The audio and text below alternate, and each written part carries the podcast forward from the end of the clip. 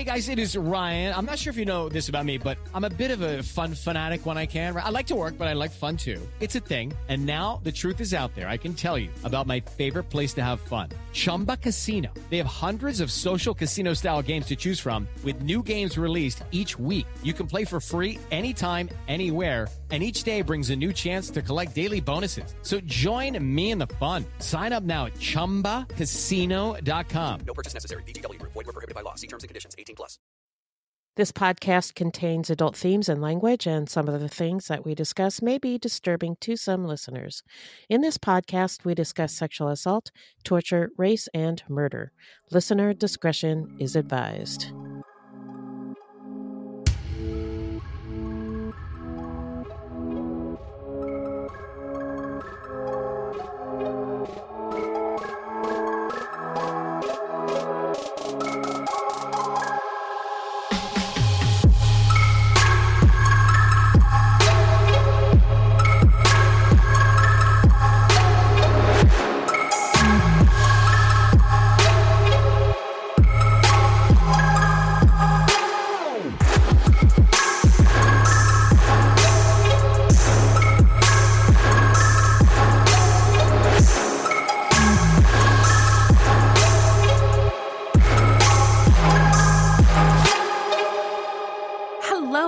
Everybody, and welcome to Fruit Loops Season 3, Episode 26. We're still here. Thank you so much for listening. Um, Fruit Loops is a podcast about true crimes committed by people of color and their victims that we do not hear or know much about. Contrary to popular belief, not all serial killers are straight white dudes. No! There are. yes, ma'am, it is true. There are many well documented cases of serial killers of color, and Fruit Loops is a podcast all about them. We will take deep dives into the fascinating lives and crimes of serial killers and true crimes committed by people of color and their victims that the media and entertainment commonly leave out because the news is racist. Allegedly. And we are Wendy and Beth. She's Wendy. I'm Beth. We're not journalists, investigators, or psychologists. Just a couple of gals interested in true crime. Also, the opinions expressed in this podcast are just that, our opinions. Please send any questions or comments to fruitloopspod at gmail.com or leave us a voicemail at 602 935 6294, and we may feature it on a future episode. Also, our website is fruitloopspod.com, and we use Fruit Loops Pod for all of our social media. Join the discussion by using the hashtag Fruit Loops Pod discussion or by joining our Facebook group. All of the footnotes for each episode can be found on our website. Uh, yes, everything Beth said is true. And if you want to support the show, you can send us a donation on the Cash App. Just uh, Google Fruit Loops Pod Cash App, or you can become a monthly patron through our Podbean patron page. We also have some merch for sale on our website. But if you can't help monetarily, no problem, man. You can always give us a five star review on Apple Podcasts or anywhere else you get your podcasts from. And the most important thing is that you share our show with your friends. Yeah. So, Beth, who are we talking about today? Today we're talking about Anthony Kirkland. Have a seat, Costco. this Mr. Kirkland is a black American serial killer who was convicted of killing five women. All right. Well, before we get into the shits, uh, how you doing? I'm okay. I don't have a whole lot to report. I did not watch the Super Bowl, so I'm out of that Son of a- culture yeah. loop. Not- Not even one one minute of it? Nope. I've Oh, never really oh, gotten my. into football or or much sports at all, to be honest. Mm. I, I do Mm. like baseball, but I don't Oh. follow it too closely. It's just fun to go to the games. But Uh-huh. uh, football makes my eyes cross. Oh, well, I I am not a fan. Uh, I I don't I don't like sports, but sports have been forced down my throat. My dad was a big Right. football guy. He played college football. He played. He was a semi pro. He coached college football. He co- he coached in my fucking high school, which that was wow. great. Um, yeah. but uh, and my bro- my brothers played, and I was head cheerleader during football season, so I was the boss. Um, and uh, so I I guess I kind of understand football and the nostalgia of it. So uh, I don't know if I could miss a Super Bowl. I have not watched any NFL games this season because the NFL is fucking racist trash. Right. Um, but the Super Bowl was hard to turn away from, especially since Yeah. Jay Z and Beyonce were behind a lot of it, and there were Latinx performers at, at, at halftime. So, um, me, my family, uh, we had a vegan Super Bowl menu. Um, I made cashew vegan queso dip, which was a big hit, and I also made um, cauliflower hot wings, Oh wow. and those were a big hit. Um, wow. and it was bien sabroso. um, so, uh, and the halftime show was really all I all I cared about, and I stand so hard for all the body rolls, the sagrutas, the reggaeton, the champetas, the big hair, and the bodysuit. Shakira, I love you. J Lo was nice too. Um, and I used to tutor Spanish. And for my students that I was tutoring, I would teach them Shakira songs to help with their oral pronunciation and stuff like that. Anyway, Oh wow. side note, um, but it was really nice how Latinx culture was showcased during the show. And um, I don't know, well, you didn't watch, but uh, J Lo, J Lo had a bunch of like she had her daughter come on, and then she had a bunch of kids in a choir in the background, and then amongst them were kids in cages. Oh. What is what does that tell you about? Yeah. guys? Yeah. So that was a message. I thought that was pretty dope. Um, and my only criticism is that there is so much African influence in Latinx culture, and it was just unfortunate that it was not presented by Afro Latinx people.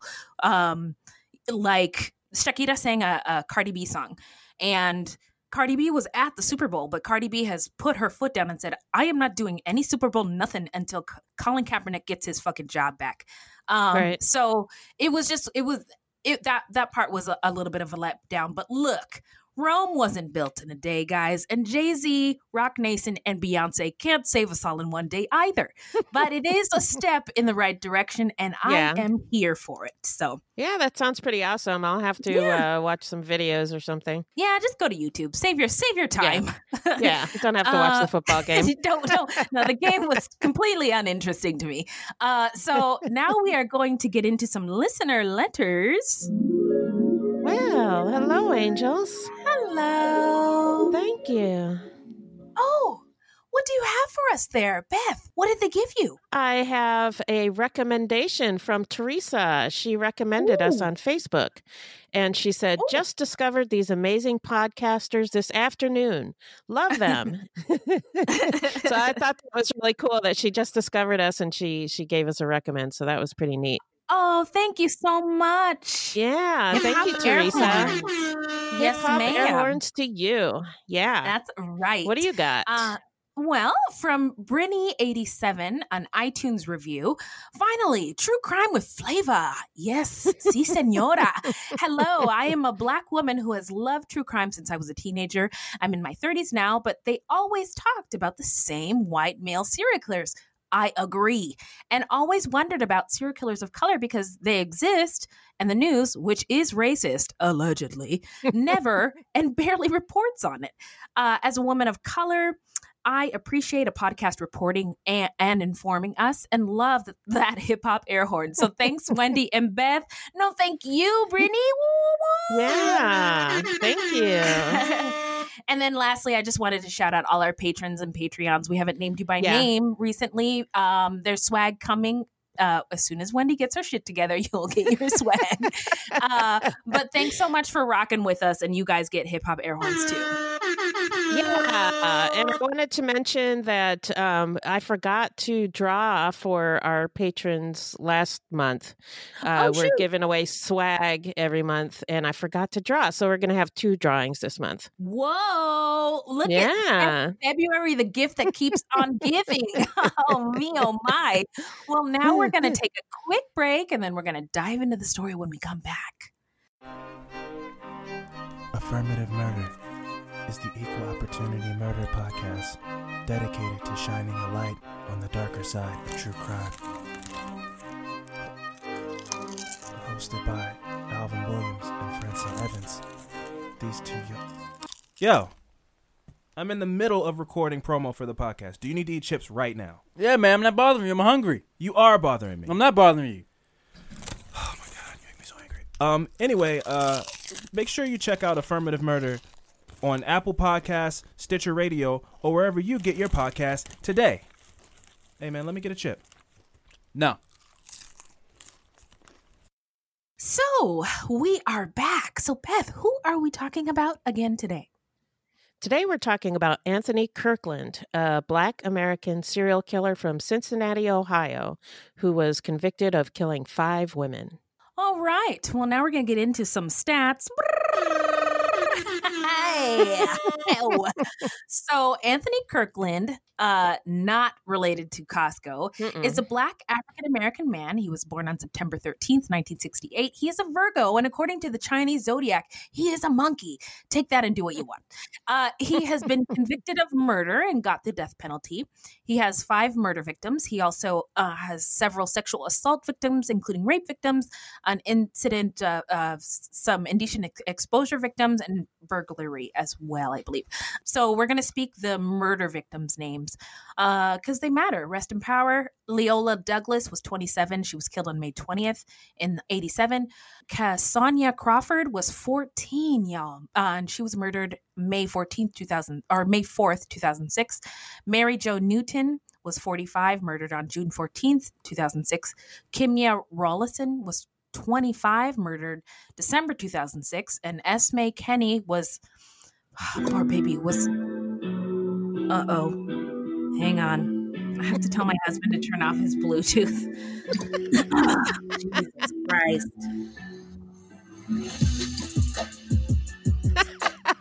Sorry. Sorry. That's hilarious.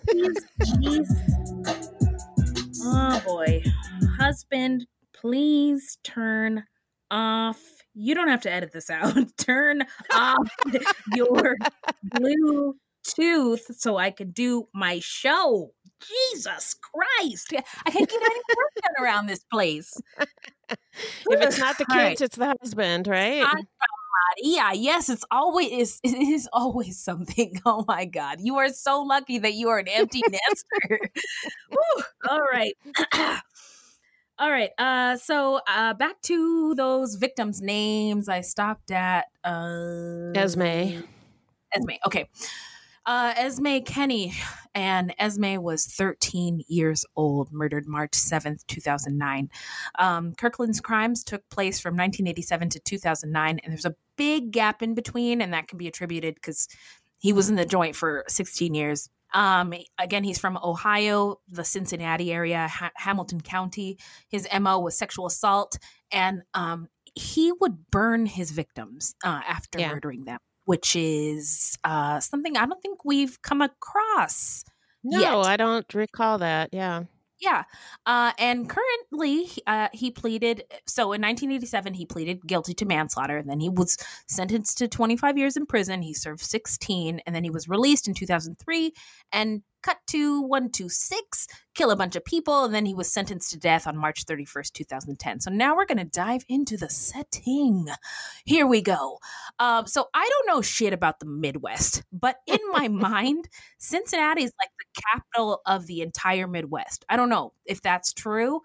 Get at me if I'm wrong. Um, but this story takes place in Hamilton County, Ohio, in the Cincinnati area from the late 80s to the late 2000s. So, you know, you remember the Drew Carey show? Cleveland rocks. Cleveland rocks. I love that show. And then um LeBron James, he was still playing for the Cavaliers uh in the you know 2000s uh before Right. he made quote unquote decision where we all wasted 2 hours watching him on ESPN just talking about whether or not he was going to stay in Cleveland or go to Miami. Uh Oh, anyway, so that's all I know about Cleveland. Hey, next. Hamilton County has a population of 800,000. It's the third largest county in Ohio. The county is named after Alexander Hamilton. Alexander Hamilton had a torrid affair. Oh man, I was on the treadmill today listening to I wanna be in the room where it happens, the, The room, where it happens, the room where it happens. Yeah. It's so it's so appropriate for the time that we're in right now. it really is. Uh, it really is. yeah. So Okay. So ahead, anyway, as of 2000, per the census, per the census. But before we get into the census, I, I just wanted to let people know that the census it's 2020, and if, if you are in the United States, the census is a really really big deal. So to my immigrant brothers and sisters out there who might be nervous about the citizenship question, it's not on the census this year. Please participate in the census. Your representation, your children's schools will all be better for it. Okay, continue. All right.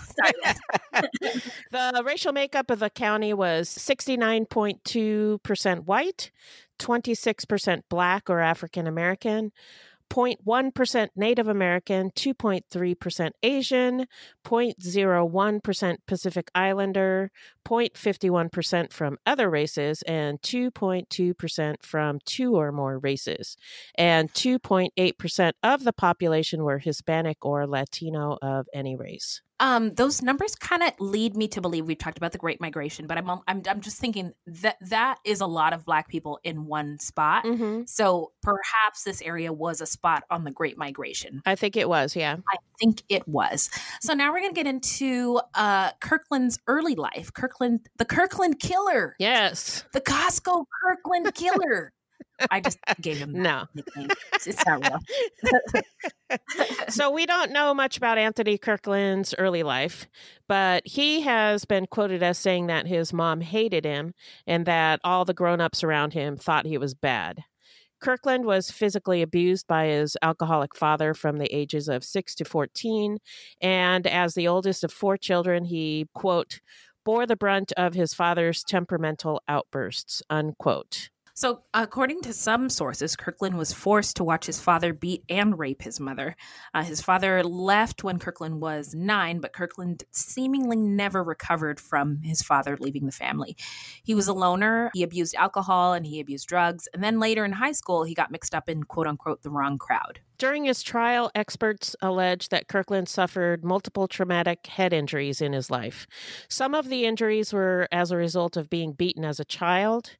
He was also in an industrial accident at age 17, resulting in memory loss. Hmm. And then in October of 2004, at age 36, Kirkland was in a bike accident where he fell and suffered broken facial bones, resulting in headaches. Not good. So No. Kirkland's girlfriend reported that Kirkland became a completely different person after that. Before that, he was very involved in the church, he had a job, and afterward he lost his job. He was asked not to return to the church. He became homeless and started living out of a van down by the river. Just kidding. it wasn't by the river.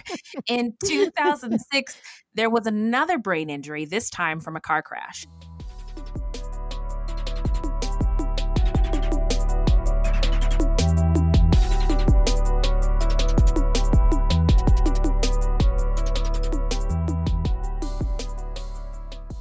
So now we're going to dive into the timeline and talk about the crimes, the notable ones. On May 20th, 1987, 18 year old Anthony Kirkland made advances on 27 year old Leola Douglas. Most media sources referred to Leola as his girlfriend, but at least one source said that she was actually the girlfriend of a relative, not his girlfriend, which uh, makes a lot more sense to me given what happened. In any case, he made sexual advances to her and she rejected them. He lost it and began choking and beating Leola. He raped her and then doused her in lighter fluid before setting her on fire while she was still alive. Hmm. Whew. Yeah. Leola was found on the steps in front of the home Kirkland was staying at with relatives. He also spread gasoline around the house and set the house on fire before he fled. A relative was trapped in the fire but was rescued by firefighters. Oh my God. Yeah, that's Uh, a crazy, crazy ass scene. That's insane. Yeah, like you can, you, I mean, I feel like there should be a movie about this guy already because Yeah. of how how he amped things up so Yeah. quickly. Yeah. Uh, so Leola's brother, Stuart Stanton, has said, by the time that I got there, everyone had gone, and I called my mother at the morgue, and I just heard screams.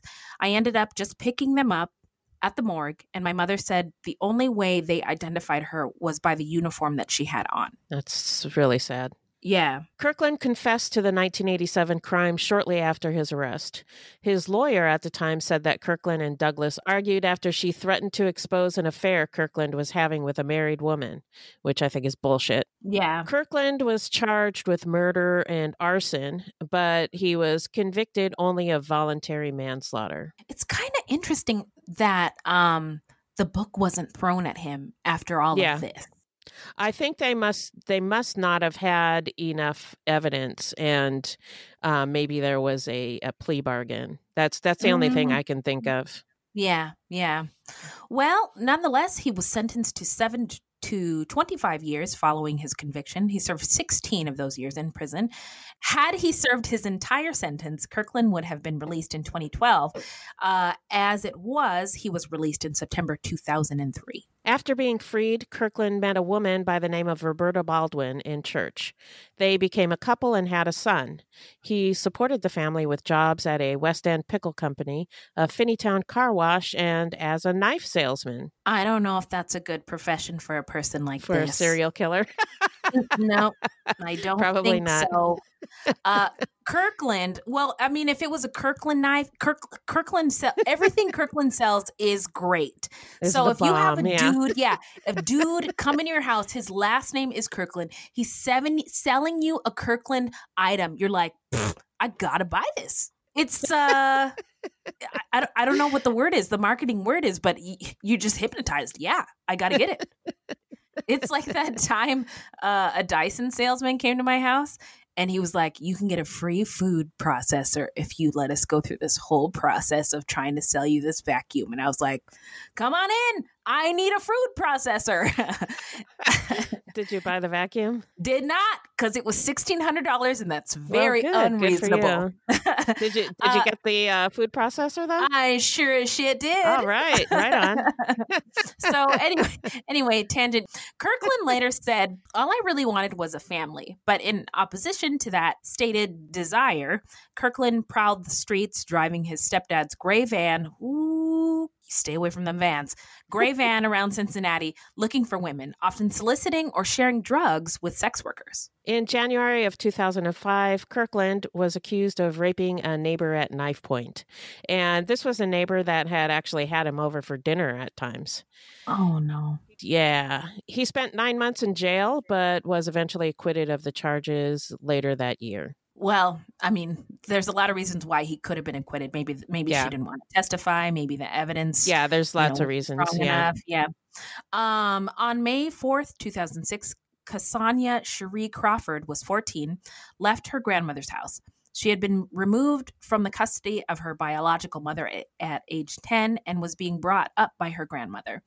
Uh, she was last seen wearing oh, SpongeBob SquarePants pajamas, and Cherie was headed to her friend Tanya's house. She was talking to her boyfriend, Rashad, between the time she left home and the time she was supposed to arrive at Tanya's house, but the cell call dropped in the middle of a sentence. According to Kirkland, he bumped into her while walking down the street. He struck up a conversation, and the conversation turned inappropriate when he offered her money for sex.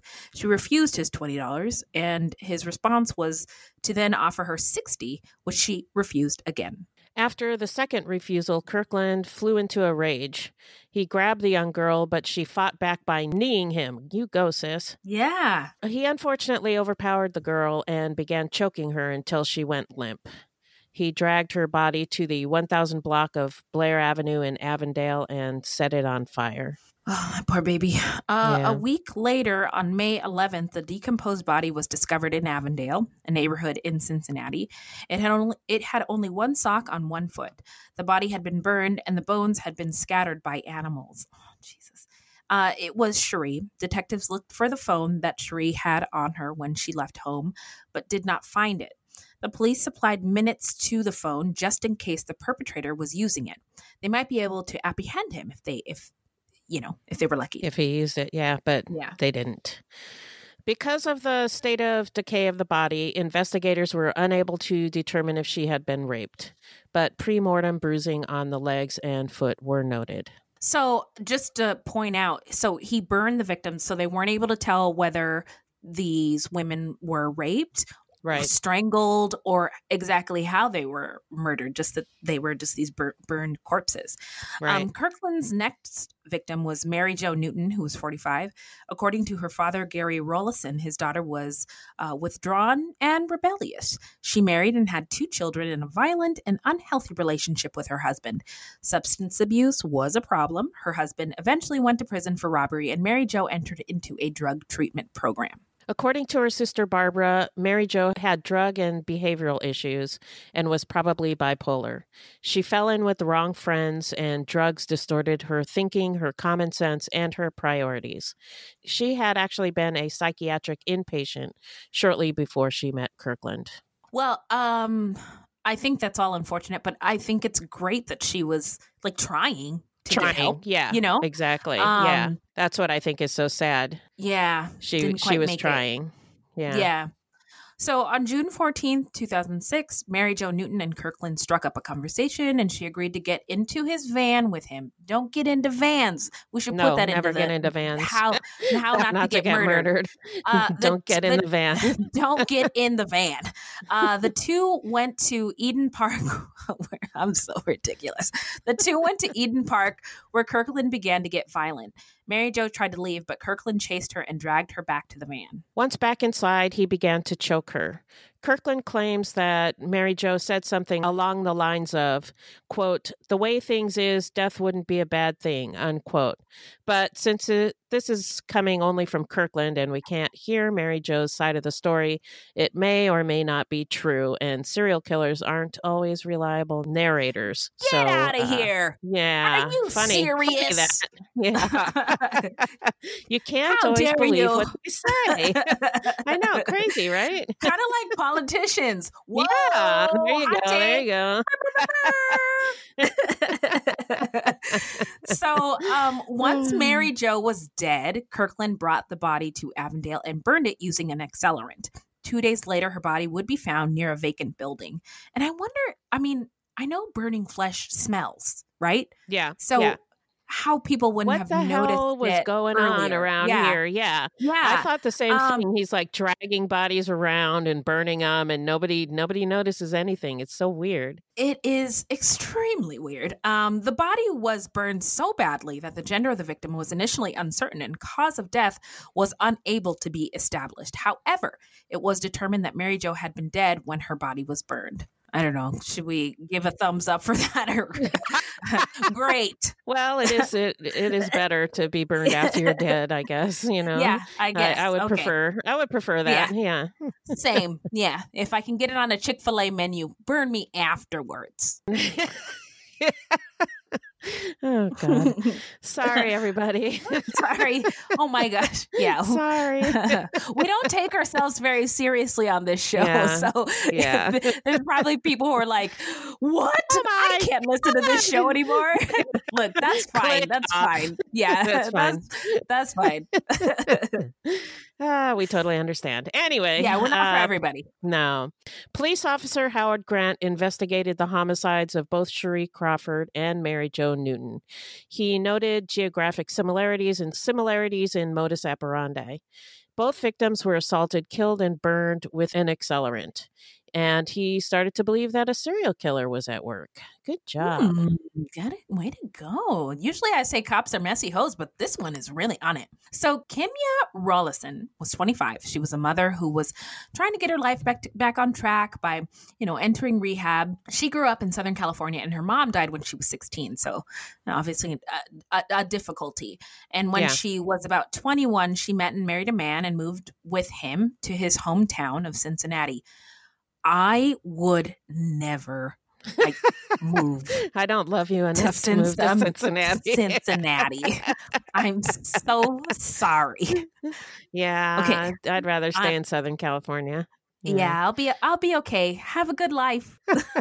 But she did. She moved to Cincinnati and the couple had two children. Unfortunately, Kimya had developed an addiction to crack. In 2006, she returned to California with her youngest child, a daughter, and stayed with her father and stepmother. She wanted to get clean and reconnect with her son. Oh, uh, welcome to Culture Corner with Wendy and Beth. Um, this is not part of the script, but I did want to say crack decimated communities of color, especially black communities. And when it was first introduced, um, there i- have been reports, I've heard stories and interviews that it was introduced by the American government, by the FBI, um, in, into communities of color. Yes. Um, uh, th- there was some there was deals struck right nobody was in the room where it happened uh, Right. but uh, I, I don't want to I don't want to speak too much because I don't have all the facts in front of me. But uh, essentially, the American government introduced crack cocaine into the black community um, as a form, some people might say, of genocide. Um, but at first, when crack was introduced to the community, everybody was like, "Whoa, this is so fun!" Yeah. and uh, then it wasn't. And um, Kimya, unfortunately, is is is one of those people in that number who fell victim to um, crack cocaine and its um, Right. Negative effects. Um, so in October of that year, she headed back to Cincinnati and entered a rehabilitation program. Uh, she called home often, but once she got out of rehab, contact with her family stopped. On December 22nd, 2006, according to Kirkland, he struck up a conversation with Kimya until she agreed to get in his van. Don't ever get in the van. Don't get in the van. Don't get in the van. they went to Fairview Park where they were pulled over by police and their identities were checked. They were told that the park was closed and they had to leave the area. So Kirkland claimed uh, that he was angry even before picking up Kimya. He said he paid Rollison $40 for sex, but they were mugged when he tried to drop her off at her apartment. The pair ended up in his van parked near the intersection of Central Parkway and Martin Luther King Drive. I got to do another culture corner and and Hop- Hopple Street. So every black neighborhood has a Martin Luther King Drive on it. And I've heard some white podcasters say Martin Luther King would turn over in his grave if he saw what was happening on Martin Luther King drives around the country.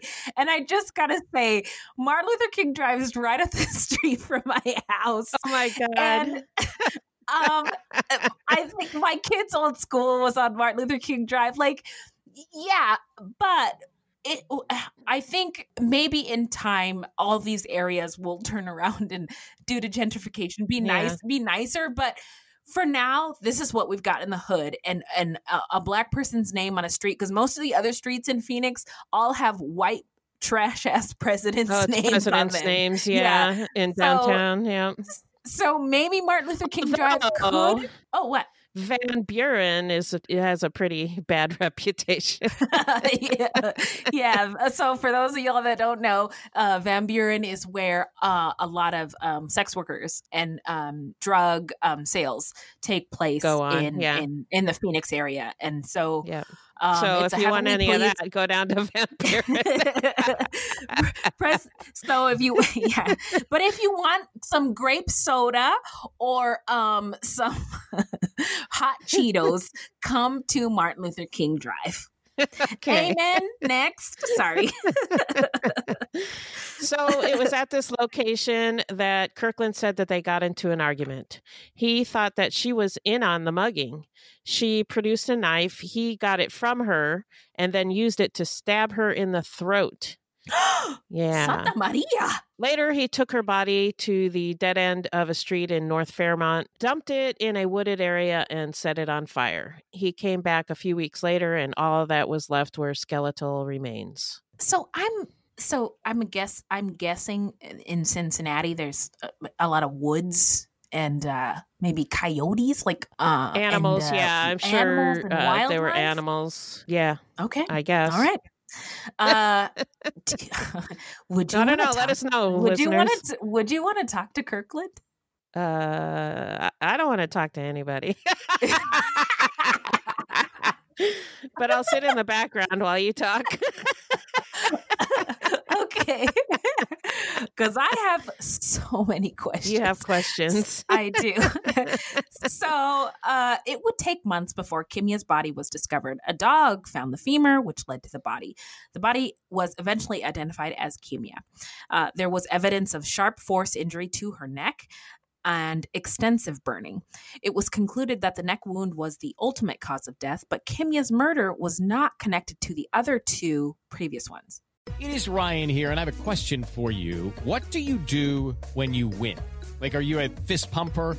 A woohooer, a hand clapper, a high fiver. I kind of like the high five, but if you want to hone in on those winning moves, check out Chumba Casino. At chumbacasino.com, choose from hundreds of social casino style games for your chance to redeem serious cash prizes. There are new game releases weekly, plus free daily bonuses. So don't wait. Start having the most fun ever at chumbacasino.com. No purchase necessary. Group. Void were prohibited by law. See terms and conditions. 18 plus. Ohio is a land of mystery. From missing shipwrecks and lost treasure beneath her surface to strange phenomenon slicing through her skies. From myths that have evolved around historic events and people to the unsolved murders and disappearances that keep her communities wondering what happened. Find Ohio Mysteries on your favorite podcast app and let's explore the inexplicable. OhioMysteries.com.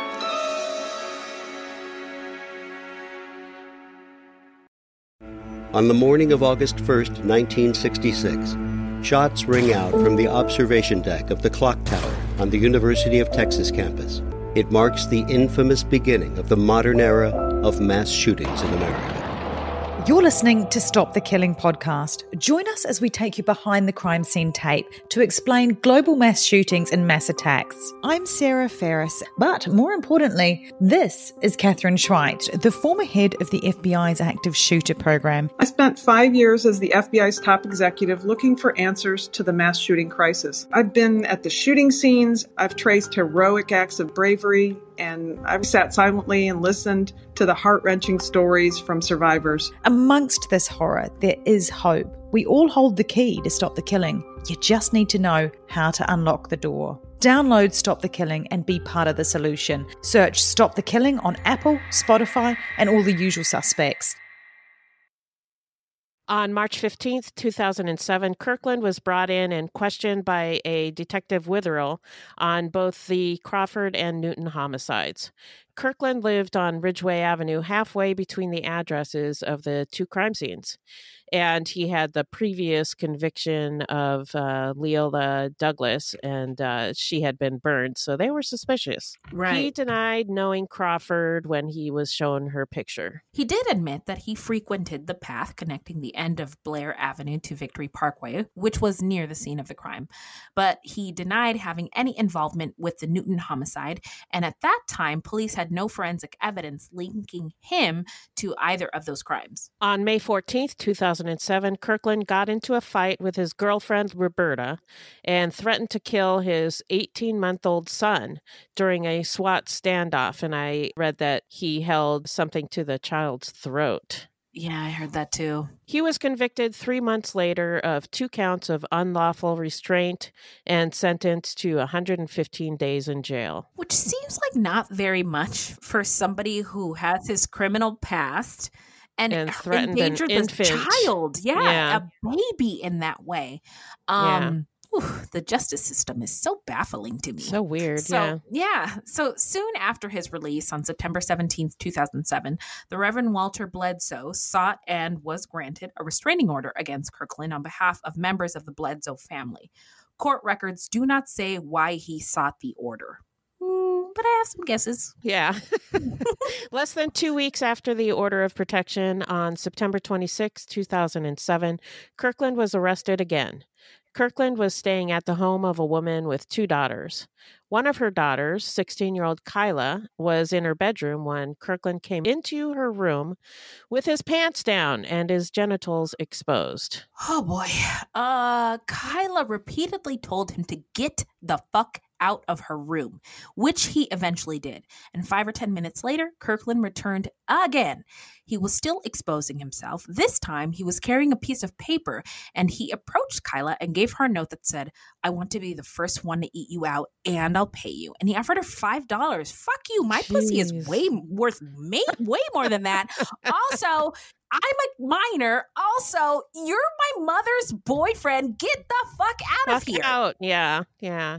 She walked outside in the rain to get away from him. Eventually, her mother found her, and Kyla told her what happened.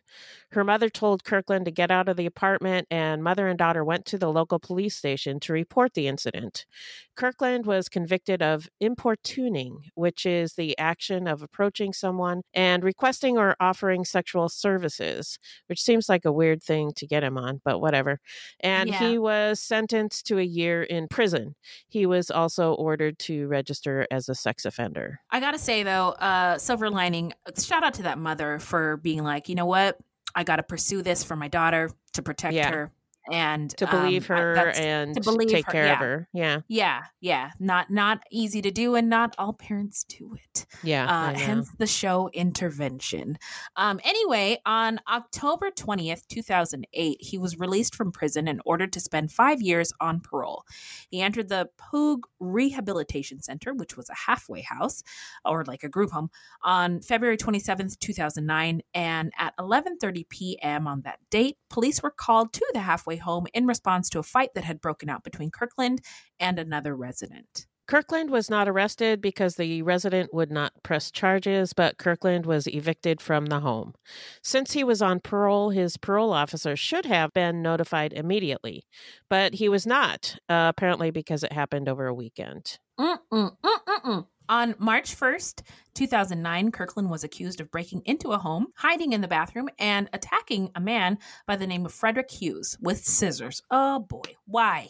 Hughes Yeah. suffered at least 10 stab, mo- stab wounds, but he survived, and Kirkland fled the scene. Just he's just on a, on a tear. This guy Yeah, a tirade. Yeah, he's just uh, Yeah. seeing red. I don't know. going nuts. Yeah.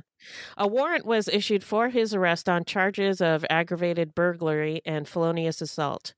The next day, March 2nd, his parole officer was, finally became aware that Kirkland was unaccounted for and actively started searching for him. Days had gone by since Kirkland had checked in with law enforcement. By law, Kirkland had to let authorities know his residency, and he had not since he was removed from that halfway home. So on March 4th, another warrant was issued for his arrest. On March 5th, Kirkland was seen by his child's mother, Roberta Baldwin, and she reported that he had threatened her with a knife. Yet another warrant was filed against him on charges of domestic violence, aggravated menacing, and violation of a protection order. So that's what three three warrants that are out That's for his arrest. a lot of warrants. A lot yeah. of warrants. Yeah. It's, it's a lot of warrants. So on March Yeah. 7th, 2009, Esme Kenney, 13 years old, went jogging around the Winton Hills Reservoir, which was directly across the street from her house. Esme's mother, Lisa, was busy cleaning and did not join her daughter as she usually did on their runs. Uh, this was the first time Esme had gone unaccompanied, and she was expected to be back home shortly. When Esme did not return home when expected, her mother, Lisa Kenney, had a terrible feeling that something was very wrong. Mm-hmm. She ran across the street and at a corner location, she found a pair of men's pants. She also found a case of beer with seven unopened bottles. She ran home and called her husband, saying, Esme is missing. Lisa Kenney returned to the reservoir location after calling 911. She entered the woods thick with honeysuckle and grapevine. I don't know what those are, but Plants. plants. Uh, she she unknowingly got within 10 yards of where her daughter's body was found. She found an open door on a foreclosure house and went inside. Her husband arrived with one of their dogs. They searched around until the police came. Other neighbors came over, but the parents and everyone else were told to go home so they would not compromise the investigation. So, speaking of investigation, now we are going to dive into the investigation and the arrest. All right. Well, uh, police officer Jennifer Ernst responded after getting a report of a missing child. Ironically, she lived on the same street as Esme's Cam- uh, Esme Kenney's family. She and her partner went to the area, taking a maintenance road, and they discovered Kirkland sleeping under a tree. He said he was homeless. Come on. Two steak knives were p- sticking out of his pockets with the blades up. Seems like a good plan. Yeah, okay. Ah. In the right front pants pocket, they found a watch and an iPod. A lighter was also recovered. Kirkland stated that he had found the property, pointing away from where the body was ultimately found. Kirkland said his name was Anthony Palmore. the birth date and social security number produced no hits. Surprise. The officers cuffed Kirkland, not telling him what they were looking for, uh, which was Esme, and Kirkland was Mirandized. You know, that's the, you have the right to remain silent, blah, blah, blah, as he sat in the back of a police car. 20 minutes later, Kirkland gave the officer his real name. Sometime after 11 p.m., Lisa Kenney positively identified the iPod and the watch recovered from Kirkland as Esme's. Esme's name was on the iPod. A helicopter scanned the area with a system that picks up body heat, and the area was searched using dogs. At 3:30 a.m., while Esme's parents were watching the news during the sleepless night, of course, it was reported that her body had been found. And at 5:30 a.m., an assistant police chief came to the door with a chaplain confirming that Esme's body had been found. What a terrible way to to find out. Oh my goodness. Yeah, you're yeah, you're right. I can't imagine. I can't Yeah. imagine. Esme had been found hidden beneath some trees where the branches bent down and formed a natural canopy. She'd been raped, strangled to death, and burned. Kirkland did not use accelerant this time. He used Esme's clothes, which he had piled up on top of her and then set on fire. So her body was not as badly burned as some of his other victims. A secondary crime scene led to the discovery of shoe prints, which were later matched to Kirkland's shoes. On March 8th, 2009, Detective Withrell, with Witherell, Witherell? I, don't know know. if I'm saying that right, and I don't care, came in on his day off to interview Kirkland about the Kenney, Kenney homicide. He was contacted since he had interviewed Kirkland about the Crawford and Newton homicides in 2007. A search warrant got Kirkland's clothing sent to the crime lab for analysis. Buckle, bugle, is it buckle or bugle? Buckle. Uh, I don't know. buckle. It means mouth and genital Okay. swabs were taken, as well as uh, nail and hair samples. Kirkland was categorized as bright, controlling, and as having a preference for male interviewers. Detective Witherell used the fact that they were both fathers as a bridge to get Kirkland to open up. He did not tell Kirkland that Esme's body had been found, fearing that he would refuse further interrogation. The tactic worked, and Kirkland spoke to him for over four hours. Kirkland was asked where he had been the previous day. He said that he went to Daly Park on his way to his mom's house in Finneytown, previously having been kicked out of a Volunteers of America halfway house. Um, I shouldn't do this, but did you know Volunteers of America has a theme song? No, I did not know that. so w- we used to do volunteers of america in my family and it's like goodwill but they come and pick your stuff up like on Oh, your front okay. porch and they Right. have their, theme song goes like this volunteers of america volunteers of america volunteers of america anyway that, That's genius. it's, so it's- creative. I just, me and my brothers always thought it was so funny. sorry, I'm sorry. So, so okay, so he, ah. he was so he was kicked out of the Volunteers of America halfway house, and he admitted to seeing Esme at the reservoir, saying at the time that he was with some other dude named Pedro. Oh, Jesus, Pedro doesn't exist. it's getting really crazy. Yeah. Okay, sorry.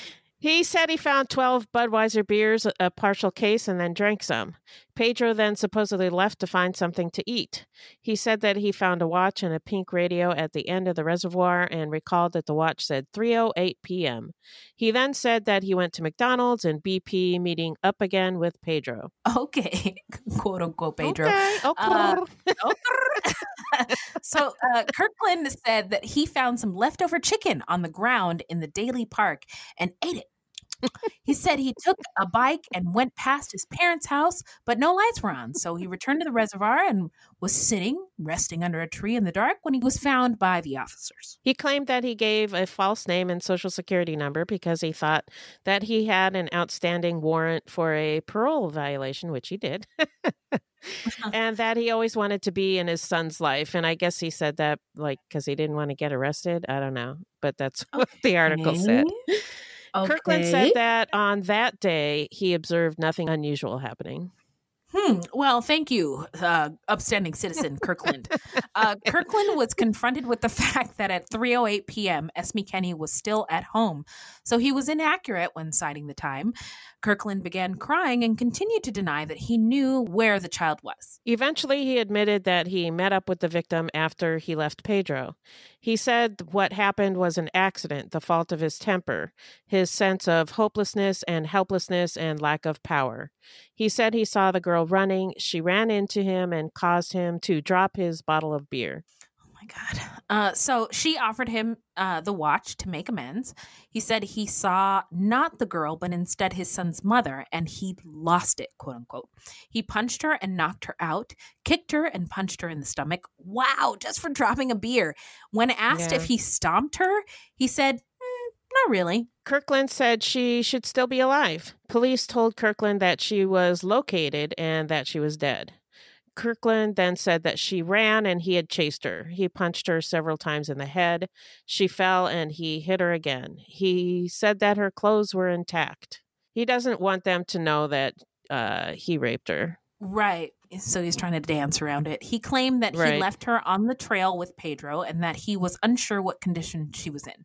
Finally, he admitted that he knew she was dead when he left and that she died because of his hatred. When the first interview concluded, Kirkland was still maintaining that he was with Pedro, that the girl was on the trail when he left, and that Pedro must have moved her. Kirkland said he was a poor stress manager, lashing out when it was overwhelming. He blamed Esme's murder on anger and Vicodin. Vicodin doesn't make anybody angry. what are you talking about? uh, Detect- Detective Witherell's partner, Detective Hilbert, then took over the interview. Hilbert talked to Kirkland primarily about the homicides of Crawford and Newton. Hilbert told Kirkland that he needed to, quote unquote, come clean for little Anthony, his son. Kirkland eventually admitted to the murders. He claimed that he burned his victims since fire purifies, like the way the Vikings used it to purify. Kirkland cried after his admission. He said he felt things were helpless and out of control. About killing, Kirkland said, quote, it's like a coping mechanism in me, unquote. Very interesting. Um, well, you know, sometimes sometimes you got to do what you got to do to get through, but most of us don't kill people to do it. Yeah, we don't Uh, resort to killing. Yeah. Uh, he admitted to killing and burning the body of another victim that police had not connected, which was that of Kimya Rollison. He said he stabbed her in the neck while they were in his van, and later that he dumped the body and burned it. So now we're going to dive into the trial. Uh, obviously, Anthony has been caught, and Yes. now it's time to face the justice system. Anthony Kirkland was indicted on March 17th, 2009, and he was held on a bond of over $5 million. He was on suicide watch at the Hamilton County Jail until February 17th, 2010, when he was transferred to administrative segregation. Um, I gotta because we have you know uh Epstein suicide. Oh, quote right, right. And I just wonder these prisons don't want any liability. They don't want lawsuits, right? So they Right. put people on quote unquote suicide watch to cover their asses. Yeah. Um, but I don't know. I mean, is it really necessary for a guy like Kirkland who admitted it, or you know what I mean? I don't know. Yeah, don't know. Anyway, I don't know. I don't know. I don't have any answers. Uh, if you're looking for answers to these questions, go go to a different podcast. So, uh, Kirk, Kirkland was considered a danger in the courtroom, and extra security was added for his trial. He threatened to kill himself or commit some act that could force police to kill him. The judge in the trial ordered Kirkland to wear an electronic stun belt. Whoa, I didn't know that was a thing in court Yep. that could be activated by sheriff's deputies. Yeah. Wow. Wow. Deputies also removed a glass pane covering a table used by attorneys out of concern that Kirkland could break off some of it and stab someone. Oh. For the same reason, Kirkland was not allowed to have a pen or a pencil during trial. Instead, he was given a small box of crayons for writing. Wow. Okay. Uh whew. Man, extra precautions indeed. Yeah. In March of 2010, Kirkland was found guilty of all four murders. During the sentencing phase, no mitigating factors were found, and Kirkland's family was reluctant to appear on his behalf. I guess I can understand it. Yeah. Um, Kirkland read a statement and asked the juries or the jurors to spare his life. But Kirkland was sentenced to death. He sat emotionless while the sentencing was read. When asked if he had anything to say, Kirkland only wished to, quote, apologize to the families, unquote. And uh, shout out to the guys at um, True Crime all the All time. Yeah. They played audio of his statement, Yeah. and I will let you know my thoughts on that later. But uh, he later petitioned for leniency and tried to have his death sentence overturned. But after a resentencing hearing, a judge upheld Kirkland's death sentence. In a letter to the judge, Esme's family said, I believe that Anthony, Anthony Kirkland should be put to death because he is an evil, remorseless, sadistic murderer. No living person is safe essentially while he's alive. So now we're going to get into where are they now? Tell us, Beth. Anthony Kirkland is currently housed at the Chillicothe Correctional Institution in Ohio. After Kirkland was arrested for Esme's murder, Leola Douglas's twin brother, Stuart Stanton, was quoted as saying, "The judicial system just failed." Stanton says the prison system should never have released Kirkland after serving time for Leola's murder. And um, I'm gonna say I cannot disagree. Can't disagree. no, no. So now we're going to get into our takeaways and what we think made Kirkland snap. So what do you got, Beth? Well, during the trial, the, uh, Dr. Wu testified that he thought that Kirkland did not have the ability to control his impulses because of a combination of his traumatic brain injuries, his history of childhood emotional neglect, and his history of severe childhood physical abuse. And that, quote, he cannot control his impulses in an uncontrolled, unmanaged environment, unquote. And that may be true. Uh, but it also seemed to me like this guy had very few social skills. He was Yeah. always just up on women asking them for sex, no preamble whatsoever, no flirting, nothing. Just, hey, here's 20 bucks. How about some sex? yeah, no, it reminds me of Weinstein. Like, dudes, re- these there are dudes who really think that if you just whip your dick out in front of a Then female, that All of she's going to be they'll- they're like going to have sex super with you. juicy, Yeah. wet, Or- and like want to ride you. Yeah, just Get give them money. Just give a woman money and she'll have sex with you. Yeah, no. Yeah, I don't know if it's a result of brain injury or just not being taught social skills or both or what, but he Uh-huh. seems like he did not function very well. He, you know, society was not for him. yeah, yeah. I agree. he was also doing drugs and brain injuries plus drugs is not a winning combination. It's not. You mean I don't get the No, not at all. jackpot? no. uh, the prosecutors at his trial uh, said that they thought he burned bodies to get rid of the evidence. And I think that might be true. Um, he did get a pretty light sentence for Leola Douglas's murder, and we talked about that a little bit. I wonder Mhm. if uh, he got such a light sentence because they had little evidence, and then he was like, "Hmm, yeah, burning bodies, that's the thing." So Zing! he would, yeah. So then he would burn Yeah. the bodies. From DNA testing to the Dixie Mafia, Crime Capsule brings you new stories of true crime in American history. I'm your host, Benjamin Morris. Join us for exclusive interviews with authors from Arcadia Publishing, writing the hottest books on the most chilling stories of our country's past. You can find us wherever you get your favorite podcasts or on evergreenpodcasts.com. Crime Capsule History so interesting, it's criminal. Hello, this is Dr. Grande, the host of True Crime Psychology and Personality. On my podcast, I explore and explain the pathology behind some of the most horrendous crimes and those who commit them. We discuss topics like narcissism, psychopathy, sociopathy, and antisocial personality disorder from a scientifically informed perspective.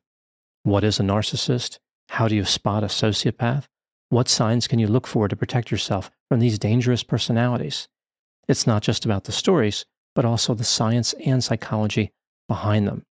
So if you're interested in true crime or mental health, I'd encourage you to give my show a listen wherever you get podcasts. And uh, the way that he talked about his anger reminded me of Delmas Colvin, uh, what he said during our interview with him. Like it was Right. kind of a blind rage that he would get into. Mm. And then one more thing I wanted to mention um, is that I know Esme was a child and she was the last victim. Uh, they found Kirkland as a direct result of her murder, and it's really sad. I don't want to take away from that. But it's also not lost on me that she was actually the only white victim. All the other victims were black. And Oh. looking at the articles, uh, she she got the most attention. So Ain't that something? yeah, Um, well, I don't need to rehash the whole first five minutes of our show, but you know yeah. what it is. You guys But, get it, um, yeah. Yeah, you get it. But um, I thanks. Thank you, Beth, for all of your hot takes. Uh, I appreciate every single one. Um, I personally was uh, struck by uh, his statement at trial. And again, I said um, I listened. Par- part of my preparation for the show and my research was um, finding other podcasts about it to to just sort of because I, never heard the story before. Right. And the guys at the um, True Crime All the Time um, covered it, and I think they did a pretty. they did a good pretty job. good did- job yeah but they they, never they never They don't- mentioned his race they never mentioned the race of the Mhm. victims ever yeah and and right. you know what I, I wonder sometimes if uh the white people who cover these cases don't want to mention their race because they think they might come off as racist it's possible I think I I think that you are absolutely right. We've talked about this on other shows, um, but uh, I think sometimes there's a reluctance of white people who are, you know, a- afraid to say the wrong things, and that's why we say Fruit Loops is a safe space. Um, I might not say the right things, Beth might, might not say the right things, but we're saying something. This is something that is just part of the society that we live in, and we have to talk about it if we're going to try to fix it and Right. amend um, all these wrongdoings uh, throughout you know history and moving forward. I do think that sometimes white people don't want to say anything because they don't want Mhm. to come off, come off as racist. E- Even saying the race of the perpetrator or the victim, they don't want to mention it because they're Ye- they're afraid. Yeah, Yeah, yeah. Well, don't be afraid, guys. Hey, hey, my brother's over there at uh, True Crime, true all, crime the, all the time. time. It's okay to talk about it. You might fuck it up. No big deal. Just, just. You know, if you if you run into problems, just call us over here at Fruit Loops. we Yeah, will yeah. help. We will guide you through it. Um, but I was, but they anyway. They played an audio of Kirkland speaking at trial. You know how the um the perp gets to do like a statement, Right. and you know he said he was sorry he said that he just wanted it all to stop and he talked about how he's been told his entire life since he was little that he was bad he talked about how his mom hated him um and in the great words of the rapper Eminem I am whatever you say I am. Um, and I think that that is uh, applicable here. Yeah. Um, people told him he was bad, so he was like, fuck it, I'm just going to be bad. Also, self hate is a thing in communities of color. It's this idea the world already hates me, so I might as well just hate myself. Uh, it totally that makes me sad. yeah, me too. well, I Um, don't hate you. I love you. Oh, I love you too. But anyway, I I I think um he just sort of I, I my view is that he just sort of bought into the idea that people thought he, That was, he was bad. bad. He just, he Yeah. just ran. He just ran, Ran with, with it. it, Like yeah. fuck it, they already think I'm bad. Yeah, and then with all the brain injuries and stuff like that, um, he he just did not have any skills. Yeah, social yeah. skills. He he Yeah. he missed he missed he missed out. I, I, I mean, if a, a good. Yeah, yeah. I mean, if a something, good something was missing.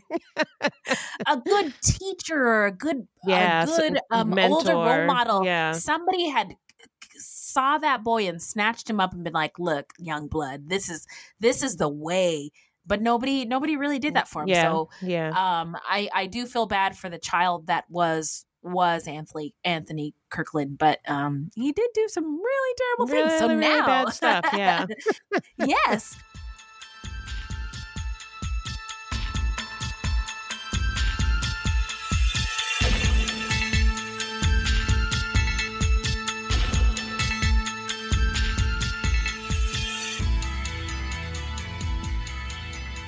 Now we're gonna get into how not to get murdered. So, if you love true crime and you don't want to die, here's a tip for you. this segment is not intended to be victim blaming. We thought of this segment because I read somewhere that a lot of people listen to true crime because they want to know what they can do to be safer. This is not meant to blame the victims, it's just learning from other people's experiences. Sometimes we have no suggestions for a particular episode and we'll just offer up generic tips. So today's one of those days where we're offering up generic tips because this story has everything. Everything.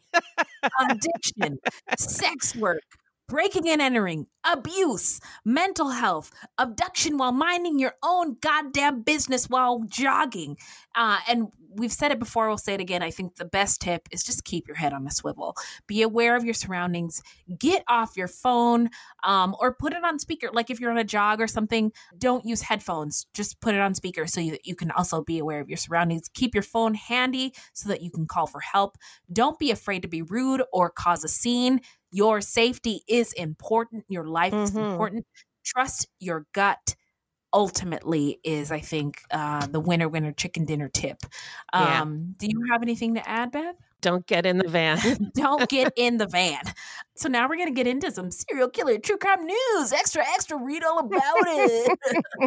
what do you got, Beth? So this one is an update or a slash correction. Uh, last week we reported about a guy named Jason Rogers Pope, also known as DJ Kid. Well, one of our listeners, Brandon, contacted us and said that most of what has been reported is actually just rumor. He said, quote, I live where he's from. That 700 women thing is based off of him taking pictures with women. He was arrested for sexual misconduct with a minor. The AIDS thing was rumor. Also, the entire thing started ironically locally when R. Kelly finally got arrested. People were making posts defending R. Kelly, saying, Y'all worried about R. Kelly, but DJ Kid around here having sex with minors. And Oh. it snowballed from there. Um, and he- he said he just doesn't want these false reports to be the reason why he gets off. So we stand corrected. Uh, the stuff that we talked about was mainly rumor, um, but he was arrested for sexual misconduct with a minor. So he he's not innocent, but or uh, you know I can't say that. Uh, innocent until proven guilty, but Yeah. he yeah, allegedly he was arrested. So yeah, there's that. Yeah. Yeah, so we apologize for that, and I, and I I am really grateful to um, Brandon for um, calling us out because yeah, we want to we want to get it right. Like we have we, we have fun do, talking about true crime, but we we don't want to just be out here giving wrong facts. Yeah. you know what I mean? Like and it and it like actually was President in Duty Head. President Head. and it was what I tell my actually in. it was actually in some articles, but uh, it was allegations and rumors. So it wasn't like we just pulled it out of thin air. But uh, yeah, it was just rumors and allegations. So there you go. Yes. So we stand corrected, and um, I uh, other I know other podcasts do like um share corrections, and and I I welcome it. Like so, if we have to have Yeah. a correction corner, welcome to a correction corner with Wendy. Yeah, yeah. Let's do Give it. us Do it. Yeah, we don't get it right up. the time. yeah. Yeah. Uh, so now we're going to get into the shout out portion of our show where we shout out any content by people of color or about people of color or any true crime goodies. So, um, do you mind if I go first? Because I am you go. so into this. Okay, go. Okay, so this this is a podcast. It's called Chasing Cosby. Yeah, the Bill Cosby, Yep. and it is so fucking good. Have you heard it? I have. I've been listening to it. Yeah. Oh my God! Why haven't you told me about this? It is. It is I just I guess I assumed it. you knew. I don't know. I, no, I just found it today. It is so good, well researched. They blend Cosby's comedy and the voices of his victims. And it, it's kind of bittersweet, actually, hearing the journalists for years who've been trying to break this fucking story and nobody is paying attention. Yeah. Mixed with the firsthand accounts by the victims, which are extremely graphic, disturbing, and heartbreaking, juxtaposed with the clips of Cosby telling us who he was since the beginning of his career. Plus, Yeah. the race thing is not lost upon these storytellers Right. because that is an aspect of the story that is important. Chasing Cosby, please go listen. It is amazing. Yeah, it's really good. Uh, yeah. whew. Beth, I'm very upset that you didn't I'm tell me. sorry. I'm sorry. I- Okay, I'll- I forgive you. Next time I'll tell you. okay. All right. What do you got? So I wanted to shout out uh, True Crime Goody. It's uh, Falling for a Killer on Amazon Prime.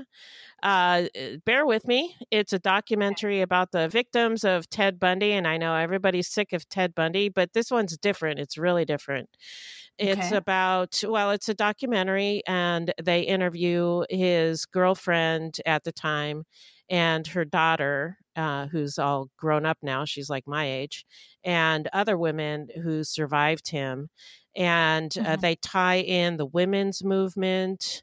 Uh, they talk about Ooh. history. The focus Oh. is totally on the victims, and uh, they they they do uh, talk a little bit about Ted Bundy, but it's mostly about the victims, and it's excellent. So Oh I, I really recommend it. I I watched it over the span of a few days, and uh, I felt like I could go back and watch it again right after I finished it. Wow. It's that good. Yeah. Oh my God. My mouth is my mouth is watering. I'm so excited. Okay. so so thank you, Beth. That is You're fucking welcome. fire. Where can the people find us? Our website is fruitloopspod.com. Our Facebook page is Fruit Loops Pod, and our discussion group is Fruit Loops Pod Discussion on Facebook. We are also on Twitter and Instagram at Fruit Loops Pod, and links to our sources will be in our footnotes. If you want to support the show, you can send us a donation on the Cash App. Just Google Fruit Loops Pod Cash App, or you can become a monthly patron through our Podbean patron page. This will help us pay for things like our website and pod hosting. There's no minimum and no commitment. Even a dollar would help. We also have merch on our website now at fruitloopspod.com forward slash merch. That's right. And this is a weekly podcast, and new episodes drop every Thursday. So until next time, look alive, guys. It's crazy out there.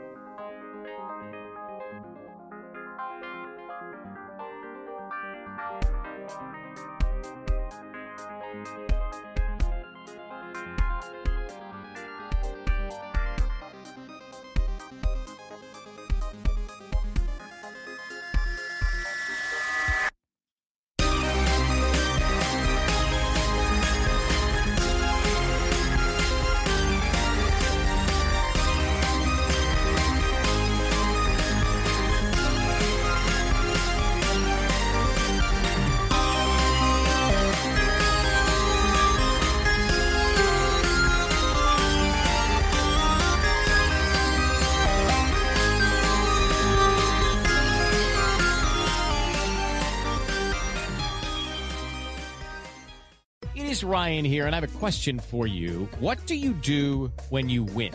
Like, are you a fist pumper? A woohooer, a hand clapper, a high fiver. I kind of like the high five, but if you want to hone in on those winning moves, check out Chumba Casino. At chumbacasino.com, choose from hundreds of social casino style games for your chance to redeem serious cash prizes. There are new game releases weekly, plus free daily bonuses. So don't wait. Start having the most fun ever at chumbacasino.com. No purchase necessary. Group. Void were prohibited by law. See terms and conditions. 18 plus. Hello, this is Gary Chahot welcoming you to check out the French History Podcast. Our main show covers the history of France from the first humans until present. If you liked Mike Duncan's The History of Rome and wanted a similar program covering the land of beauty, culture, and love, we are exactly that. We also host world renowned scholars who have delivered guest episodes on their specialties, including 18th century pirates, revolutionary booksellers in 20th century Paris, the special friendship between the Marquis de Lafayette and Thomas Jefferson, and numerous others. Learn what you love and listen to the French History Podcast today.